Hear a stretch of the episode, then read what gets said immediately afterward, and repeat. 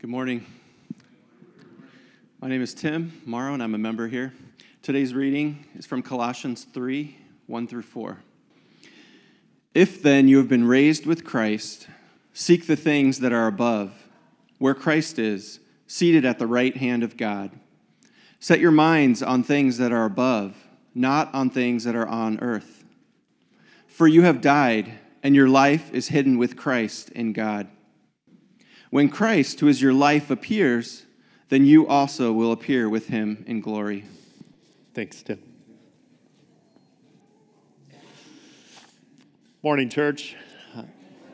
Before we start, let's just take a moment to pray to prepare our hearts. Dear Heavenly Father, Lord, I just want to thank you so much for this beautiful day. Lord, thank you for this beautiful church and every single person here in this room. Thank you for your word and your spirit and your son. Lord, I would just ask today that you calm our minds, that you clear out the noise. Lord, that you would help us focus on the things that are above, not on the things that are of this earth. And that, Lord, that nobody would leave here from this message this morning unchanged to your glory. We love you. And it's in Jesus' name we pray. Amen. well, I know what some of you are thinking. Guest preacher this morning? Maybe we should have done the live stream. And Danny gave a very kind introduction there, but uh, unfortunately, it's a little worse than you think uh, because I don't do this for a living. I'm actually an engineer, not a pastor. And in fact, this is my first time preaching in the context of a Sunday worship service. So, the, the one thing I guarantee you is today you will hear, without question, my best and my worst sermon ever. So, congratulations on that. Um, and you know, the thought of all this has actually been a little intimidating. And I've really tried, I've really made an effort to keep my mind clear and to focus on the things that are above in this time of preparation. But life kind of has a way of just not exactly doing what we want, right? We can't just say focus and everything quiets down. It doesn't quite work like that. And I just I put a list together of a few things that have happened in, in to me and in our lives since I've been working on this sermon, and I, I thought I would share them with you. Um, our puppy chewed my computer's power cord. We had siding repairs. We had our house repainted. We had 21 showings of our house for a real estate deal that eventually fell through. I had a colonoscopy along with the fun prep. Had a teenage daughter get her license. Uh, it's first day of high school for my son. Our oldest daughter got a new job. We got a new car. I planned a 55th birthday party for my wife. My dad, who's here today, had major back surgery. There have been therapy appointments, a broken muffler, started a new podcast. We have panicked customers at work with demanding deadlines. My business partner is now out with COVID. Uh, we had a, a long overdue memorial for my sister in law. We have a new house guest, and we had a suicidal friend.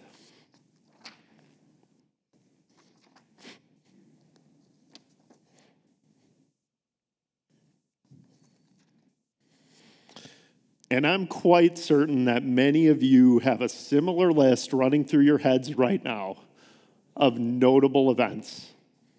This is kind of like the background noise of life. And really, let's all try, let's all do our best to clear our minds for the next 30 minutes or so, and let's focus on the things that are above. Let's turn down that volume and stay focused on God's word. And we're continuing here, we're continuing this step by step walk through the book of Colossians. Last week, Danny walked through the end of chapter 2, where we're reminded that Christians are alive in Christ. And there was a warning last week to stay away from Christless religious systems. That, however plausible these systems may seem, however reasonable this human teaching, this worldly wisdom, and this Christless spirituality might seem, they are of no value. In fact, all of these false religious systems, They serve to both delude us and to dilute our faith. And that was such a necessary warning as we are constantly tempted to drift away, to drift to other forms of salvation, primarily works and legalism, but also worldly forms of spirituality. In our passage today, Paul's going to make one main point that Christians should set their minds on Christ and not on the things of this earth. Again, Christians should set their minds on Christ and not on the things of this earth. That sounds really simple, but no, it isn't. We're still present on this earth. We still deal with all the background noise of our daily lives, which are busy. We don't currently see Christ and continually setting our minds on Him is harder than it sounds. Distractions are everywhere. Many of us, including myself, in some ways are training our brains to expect to be distracted. I found an interesting quote I wanted to share with you. Listen to this Americans no longer talk to each other, they entertain each other. They do not exchange ideas, they exchange images. They do not argue with propositions, they argue with good looks, celebrities, and commercials. That was Neil Postman, who also said, People will come to adore the technologies that undo their capacities to think. Now, those are some interesting quotes and pretty fitting for life here today. However, those quotes from Neil Postman from his book, Amusing Ourselves to Death, that book was written in 1985. And Postman was primarily warning about the dangers of cable TV, noting how it had the capacity to rewire our brains to seek to be distracted to seek out entertainment over meaningful, critical thinking. And compared to today, 1985 seems like a fairy tale universe. Of course, it wasn't, but there was no internet, no smartphone, no Facebook, no YouTube, no TikTok, no Instagram. In 1985, most TV shows were 30 to 60 minutes long. Today, the average YouTube video is 12 minutes long. The average TikTok video is less than 60 seconds. And people move on after just three to 10 seconds after watching a video on Instagram feed. We are actively training our brains to expect to be entertained and distracted when we consume too much of this kind of media. And this passage that we're in today, it's here to help us. It's help to uh, help us to blow away some of the mental fog that gets created by our busy, distracted lives in our busy, distracted world. This passage is here to help us set our minds on Christ. And what I want you to see from this passage is just three wonderful reminders that can help us stay focused on the things that are above. And you may have heard in real estate the saying location, location, location. And as we seek to set our minds on Christ, I want you to see three points from today Christ's current location, our current location, and our final destination. That's location, location, destination. So let's jump into the passage. Colossians 3, verse 1 says, If then you have been raised with Christ, Seek the things that are above, where Christ is, seated at the right hand of God. And before we talk about Christ's location, I want to take a look at that transition. It says, If then you have been raised with Christ. And it has an implied yes attached to it because Paul is writing to Colossian Christians. It doesn't appear that Paul's ever met them, but he's certainly heard of their faith in Christ. So when Paul says, if then you have been raised with Christ, what exactly does he mean? What he's talking about here is regeneration, which is sometimes referred to as being born again. And in Colossians 2:12, Paul describes it like this: having been buried with him in baptism, in which you were also raised with him through faith in the powerful working of God. The term born again Christian means different things to different people, but a born again Christian is someone who God has worked a miracle in. They have been transformed, realized the weight of their sin, and at the same time been overcome by God's saving grace. And they have placed their full faith in Jesus Christ, that his life, death, and resurrection, as foretold in Scripture, have paid the penalty for the sin debt they owe. A born again Christian knows that the life, death, and resurrection of Jesus Christ is no fairy tale. The record of Christ's life, death, and resurrection is more thoroughly documented than any other event or any other person in human history. In fact, if you can trust anything from human history at all, you can trust that there was a real Jesus Christ who lived, taught, performed miracles, was put to death on a cross, was buried, and three days later rose from the dead. And if you have been raised with Christ, you not only accept this with your mind, but you cling with both arms to this glorious reality. And if you have been raised with Christ, Paul tells us to seek the things that are above. And I don't know about you, but at my best moments, I can do that. I can seek the things that are above especially those moments where I am just overcome with the realization that God has worked a miracle out in my life. Those moments when things are good and I feel how much God loves me, in those moments, I want nothing more than to seek Him. At my worst moments, I need help. At my worst moments, I want to call out and say, Where are you, God? I can't see you. I can't see Christ or the things that are above at those moments. And at those moments, I'd be helped to be reminded of Christ's current location. Where is he? Verse 1 again. If then you have been raised with Christ, seek the things that are above, where Christ is, seated at the right hand of God.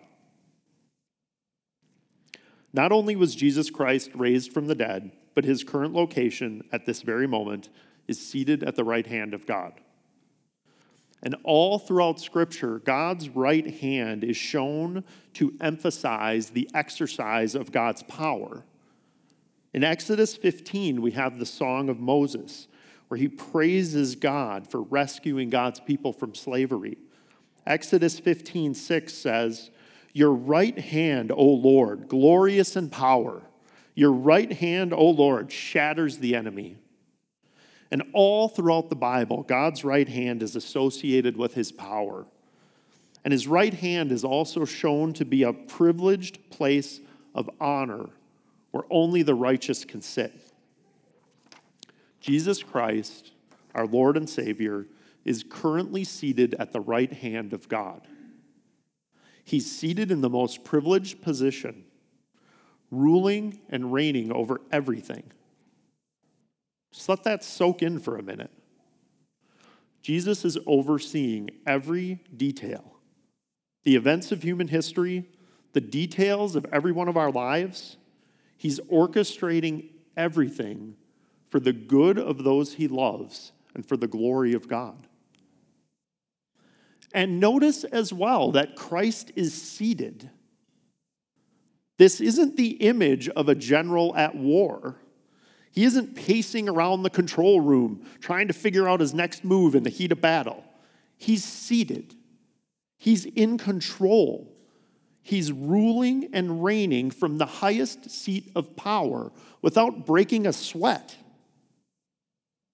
And as it says in the second half of Hebrews 1 3, after making purification for sins, he sat down at the right hand of the majesty on high. And for those of us that have been raised with Christ, seeking the things that are above while we are still here on earth is easier to do when we are reminded of Christ's current location. At this very moment, Christ is seated at the right hand of God. But what about us? What about us? Where's our current location? Seems like kind of a silly question. I think some of you are thinking, well, duh. I'm sitting right here in the pew at Redemption Church, perfectly still, listening to this sermon. And I guess, relatively speaking, you're correct. You are sitting still in Wauwatosa, Wisconsin, in the, in the pews. But from an external reference point, that's not at all true. Right now, we're spinning around at a thousand miles per hour. And the earth is slinging around the sun at about 67,000 miles an hour. And the entire solar system is winging around the Milky Way at about 500,000 miles per hour. So just since I've been talking, we've traveled about 5,000 miles together. And you thought you knew where you were right now. You thought you were just sitting still on a pew in this church. You know, but back to our current location, Tosa is such a great place to live and work and raise a family. But even here, in the best of places, there are reminders that we're here on earth. I don't know if you knew this, but the original city seal for Tosa contained a cross. And at one point in time, the city was threatened with legal action by a group of atheists, and the city council voted to remove the cross and replace it with the words, In God we trust. So even here in Tosa, such a beautiful community, we still have in this current location some hostility to the things of God, which makes it hard for us to follow our King sometimes. So let's read verses 2 through 3. Set your mind on things that are above, not on the things that are on earth. For you have died, and your life is hidden with Christ in God. Paul is reinforcing our main idea. Once again, he's telling us to set our mind on things that are above, not on the things that are on this earth. You know, and setting our minds calls forth images of staying focused or even looking ahead to something that isn't currently here. Setting our minds on things that are above can help us stay focused on our journey. I want you to think about riding a bike. If you're riding a bike, especially on a long road or a long path, if you start to look down at the handlebars and the wheel and the pedals, it's going to go bad. You're going to start to wobble. You're probably going to start to veer off course. But if you keep your eyes set firmly ahead, the bike tends to remain stable and you tend to remain on the right path. And during the Exodus from Egypt, God's people were speaking out against God and Moses. They were accusing both of them of leading them into the wilderness to die. And I want to pick up that story just a little bit here from Numbers 21, 6 through 9. Then the Lord sent fiery serpents among the people, and they bit the people, so that many of the people of Israel died. And the people came to Moses and said, We have sinned for we have spoken against the Lord and against you. Pray to the Lord that he may take away the serpents from us. So Moses prayed for the people, and the Lord said to Moses, Make a fiery serpent and set it on a pole, and everyone who is bitten, when he sees it, shall live. So Moses made a bronze serpent and set it on a pole, and if a serpent bit anyone, he would look at the bronze serpent and live. And what a great example of God's people setting their mind on the things of God and finding life. Isaiah pulls in similar imagery in Isaiah 52 when speaking of Christ as the suffering servant being high and lifted up. And Jesus kind of pulls this all together when speaking to the Jewish teacher Nicodemus in John chapter 3, where he says, And as Moses lifted up the serpent in the wilderness, so must the Son of Man be lifted up that whoever believes in him may have eternal life. Setting our mind on the things that are above is life giving. And even more so for us today, for those of us who see how Christ gave his life for us. But setting our mind on the things that are above is still harder than it sounds given our current location, which in one sense is here on earth but spiritually not our current location. Colossians 3 3. For you have died, and your life is hidden with Christ in God. Paul's reminding us of our current location. He says we have died, and our life is hidden in Christ. And it reminds me of Romans 6 3 and 4. Do you not know that all of us who have been baptized into Christ Jesus were baptized into his death? We were buried, therefore, with him by baptism in death, in order that just as Christ was raised from the dead by the glory of the Father, we too might walk in newness of life. So when Paul says we have died, he means we have died to the world, died to our flesh. We Christians have placed our full faith in Christ, and this very real death and spiritual resurrection we have experienced is symbolically captured in our baptism. And not only are we dead to the world, but walking in a newness of life, alive in Christ. And not just alive in Christ, but our location is hidden in Him with God. To be hidden in God is a wonderful thing. I can't imagine anything safer. In Exodus 19:4, God asked Moses to remind the people that you yourselves have seen what I did to the Egyptians, how I bore you on eagle's wings and brought you to myself. Or in Psalm 91, verse 4, when the psalmist is declaring God as his refuge and fortress, he says, He will cover you with his pinions, and under his wings you will find refuge. The pinion's the outermost portion of the bird's wing. It's the part they use to curl around and protect their young. And what wonderful images of God's people being rescued and lifted up by God, covered and protected by giant eagle's wings. This is part of what it means to be hidden with Christ in God. And friends, if this is true, if this is true, what can we possibly fear? What can be possibly more freeing than this reality? Set your minds on this. Set your minds on this when you feel depressed or worried or anxious, or you're tempted to take the problems of the world onto your shoulders. Set your minds on your current location, which is dead to the world and hidden with Christ in God.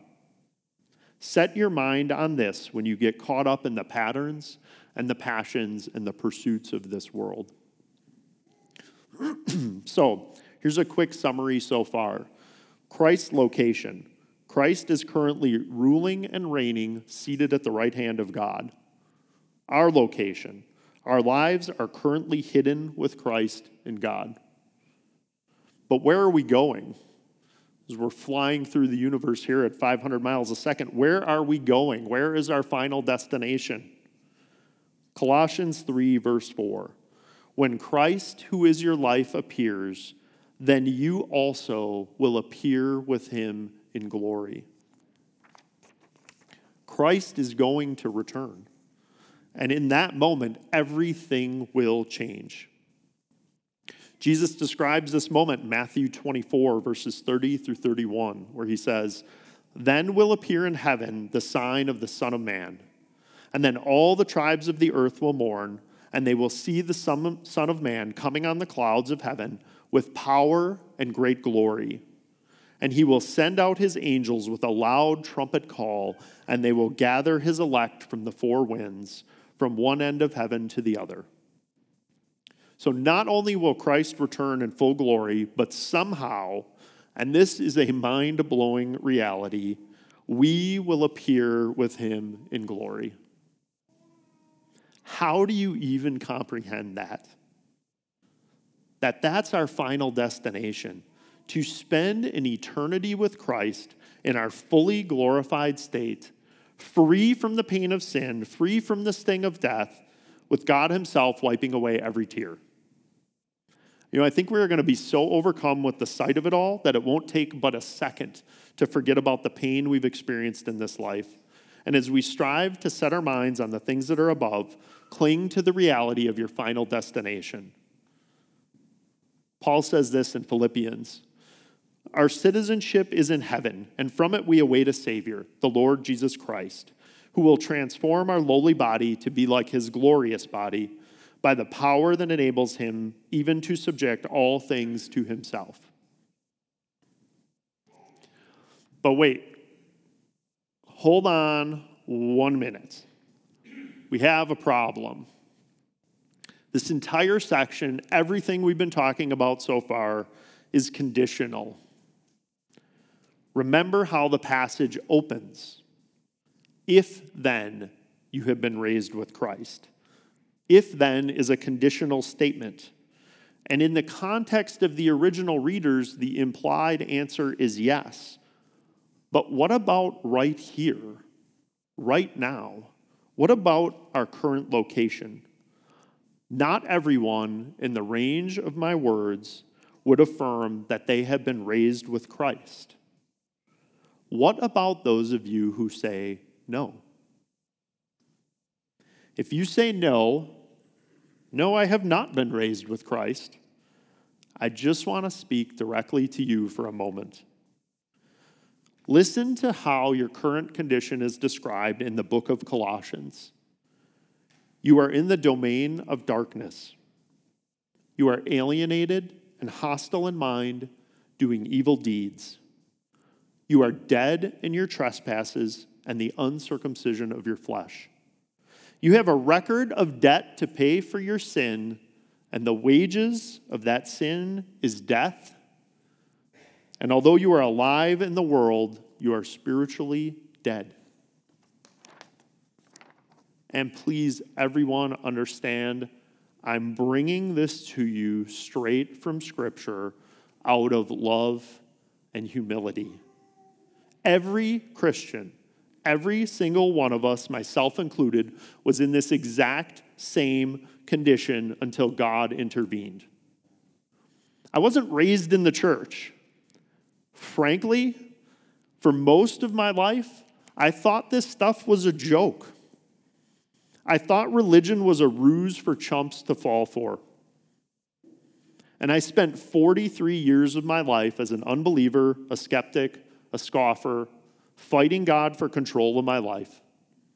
I wanted to do things my way because I knew what I wanted. And not surprisingly, I made a mess out of just about everything. And even my successes were tainted with a feeling of emptiness. And it left me wondering what accomplishment, what possession, what relationship could actually leave me feeling whole and loved and accepted. And all that changed when I heard the gospel in January 2017 at Grace Church. And looking back, I see that God was working to soften my heart and open my eyes for a long time. But at that particular moment, it all made sense. My sin and my rebellion against God was the problem. And the answer, the answer wasn't try harder. The answer wasn't be better. The battle had already been fought and the victory already won when Christ died on the cross and rose again. The cross is the greatest demonstration of love ever. God reconciled his perfect justice and boundless mercy on the cross. If you only knew me before I was saved, you would marvel at how God changed my heart. Five years ago, I got an amen from my dad. Five years ago, I couldn't have named five books of the Bible, and here I am preaching God's word to God's people in this beautiful church. I have, been, I have died and been born again to a living hope. And I've tried, however imperfectly, to give my life over to Christ, and I marvel at how he has changed me. But don't see me, see Christ. And friends, my guess is at some point in time, somebody tried to share the gospel with you. They tried to share the good news that Christ died for your sins, and as articulate or clumsy as they may have been, you said, No, thank you. But our current world, and we all know this, it's been wrecked by sin.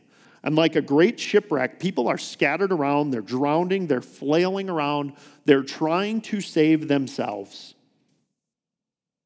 But look, there is only one lifeboat. And those of us who have made it to safety, we're waving, and sometimes we're acting like fools, but we're just trying to get your attention. We're desperately calling you to the lifeboat of Christ. He is standing there with an outstretched arm, willing to save anyone who repents of their sin and accepts Him as Lord and Savior. Today, this morning, are you going to continue to try and save yourself, or will you grab His hand and be saved? And I totally understand this takes faith. But without faith, it is impossible to please God. For whoever would draw near to God must believe that he exists and believe that he rewards those who seek him. Friends, I just want to thank you so much for your time and your attention this morning.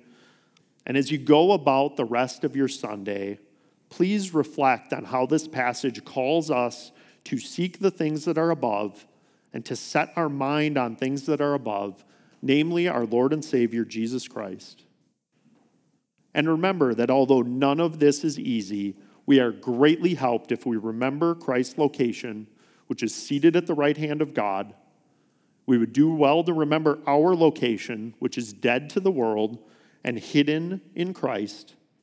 And even more amazingly, remember our final destination, which is to be raised in glory, eternally worshiping God, rejoicing with Christ in a fully restored and sin free creation. I just want to close with 1 Peter 1, verse 3. Blessed be the God and Father of our Lord Jesus Christ. According to his great mercy, he has caused us to be born again to a living hope through the resurrection of Jesus Christ from the dead. Let's pray. Dear Heavenly Father, thank you, Lord, for your grace and your mercy. Thank you for giving us faith in the sure and secure knowledge that Christ is currently ruling and reigning at your right hand. Thank you, Lord, that my life and the life of all my brothers and sisters in Christ are hidden with Christ and God and our destination is an eternity in your presence with the breathtaking privilege of appearing alongside Christ in glory. Lord, I pray that for all your children, you bind our wandering hearts to you. And Lord, I pray for all those whose eyes you have not yet opened. I pray you would reveal your truth to them and that your word and your spirit would do the work that only you can do. We love you, and it's in Jesus' name I pray. Amen.